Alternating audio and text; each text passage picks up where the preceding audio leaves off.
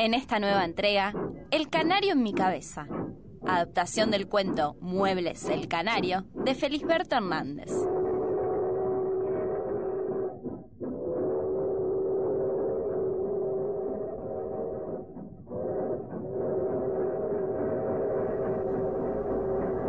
La propaganda de estos muebles me tomó desprevenido. Yo me había ido a pasar un mes de vacaciones a un lugar cercano y no quería enterarme de lo que pasara en la ciudad. Cuando llegué de vuelta, hacía mucho calor y esa misma noche fui a una playa. Volví a mi pieza, temprano y un poco malhumorado por lo que me había ocurrido en el tranvía. Lo había tomado en la playa y me tocó sentarme en un lugar que daba al pasillo.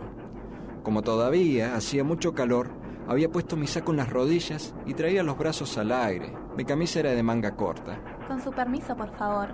Es suyo, señorita. Pero no solo no comprendí lo que pasaba, sino que me asusté. En ese instante ocurrieron muchas cosas. La primera fue que aun cuando esa señorita no había terminado de pedirme permiso, y mientras yo le contestaba, ya me frotaba el brazo desnudo con algo frío que no sé por qué creí que fuera saliva. Y cuando yo había terminado de decir, es suyo, señorita, ya sentí un pinchazo y vi una jeringa grande con letras. Yo debo haber hecho un movimiento brusco con el brazo. Cuidado, señor, lo puedo lastimar. Quédese quieto, por favor. Pronto sacó la jeringa en medio de la sonrisa de otros pasajeros que habían visto mi cara. Hay otra, otra inyección acá. Después empezó a frotar el brazo de una gorda y ella miraba operar muy complacida.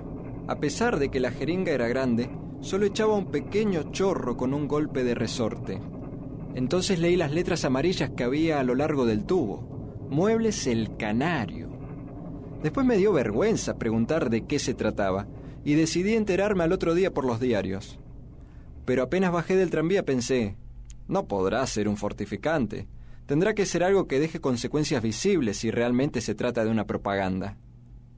Sin embargo, yo no sabía bien de qué se trataba, pero estaba muy cansado y me empeciné en no hacer caso. De cualquier manera estaba seguro de que no se permitiría dopar al público con ninguna droga. Antes de dormirme, pensé que a lo mejor habrían querido producir algún estado físico de placer o de bienestar.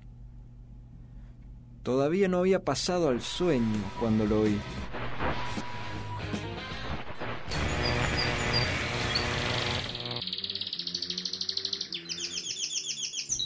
No tenía la calidad de algo recordado ni del sonido que nos llega de afuera. Era anormal, como una enfermedad nueva. Pero también había un matiz irónico, como si la enfermedad se sintiera contenta y se hubiera puesto a cantar. Estas sensaciones pasaron rápidamente y enseguida apareció algo más, una voz, una voz en mi cabeza. Difusora El Canario. Las personas sensibilizadas para estas transmisiones Hola. disfrutarán de la exclusiva programación El Canario. Un canto que allonará su hogar. Todo esto lo oía de pie, descalzo, al costado de la cama, y sin animarme a encender la luz. Había dado un salto y me había quedado duro en ese lugar. Parecía imposible que aquello sonara dentro de mi cabeza. Me volví a tirar a la cama y por último decidí esperar. Ahora estaban pasando indicaciones a propósito de los pagos en cuotas de los muebles Usted El Canario. pago hasta 12 cuotas sin interés. Aproveche esta espectacular oferta especial, única e imposible dejar pasar. Muebles El Canario. Desesperado me metí debajo de una cobija gruesa. Entonces oí todo con más claridad, pues la cobija anulaba los ruidos de la calle y yo sentía mejor lo que ocurría dentro de mi cabeza. Cuando la suerte que frena, fallando y fallando, elargue para Enseguida me saqué la cobija y empecé a caminar por la habitación. Esto me aliviaba un poco, pero yo tenía como un secreto empecinamiento en oír y en quejarme de mi desgracia. Cuando no tengas ni fe ni yerba de ayer secándose al sol. Me acosté de nuevo y al agarrarme de los barrotes de la cama, volví a oír el tango con más nitidez. No, viejo, no, no, pará, que, pero ¿qué suena, loco? ¿Qué suena? Para un poco, callate, man.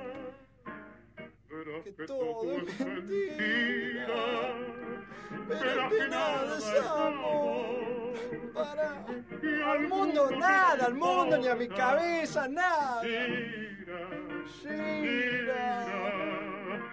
aunque te quiebre la vida. Al rato me encontraba en la calle. Buscaba otros ruidos que atenuaran lo que sentía en la cabeza. Pensé comprar un diario, informarme de la dirección de la radio y preguntar qué habría que hacer para anular el efecto de la inyección. Pero vino un tranvía y lo tomé. A los pocos instantes, el tranvía pasó por un lugar donde las vías se hallaban en mal estado y el gran ruido me alivió de otro tango que tocaban ahora. Pero de pronto miré para adentro del tranvía y vi a la señorita de la jeringa. Le estaba dando inyecciones a unos niños que estaban sentados adelante. Oiga, señorita, ¿qué tengo que hacer para anular esta inyección? ¿Pero no le agrada la transmisión? En absoluto.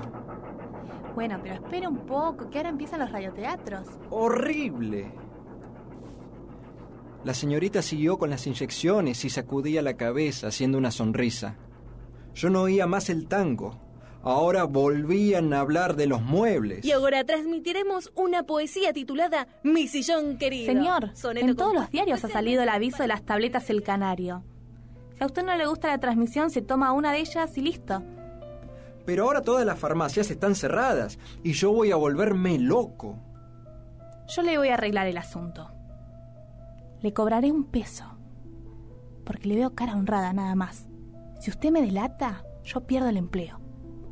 Pues a la compañía le conviene más que se vendan las tabletas. Bueno, mujer, ¿y qué espera? Dígame el secreto. Venga el peso primero. Dese un baño de pies bien caliente.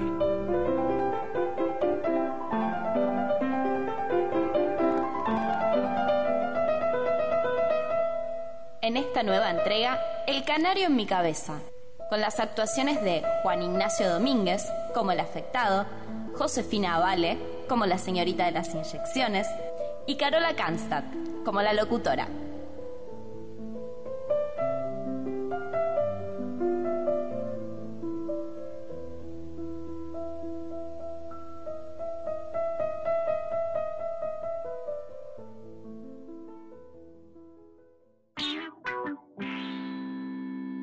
Boquete Podcast. Una entrada, muchas salidas.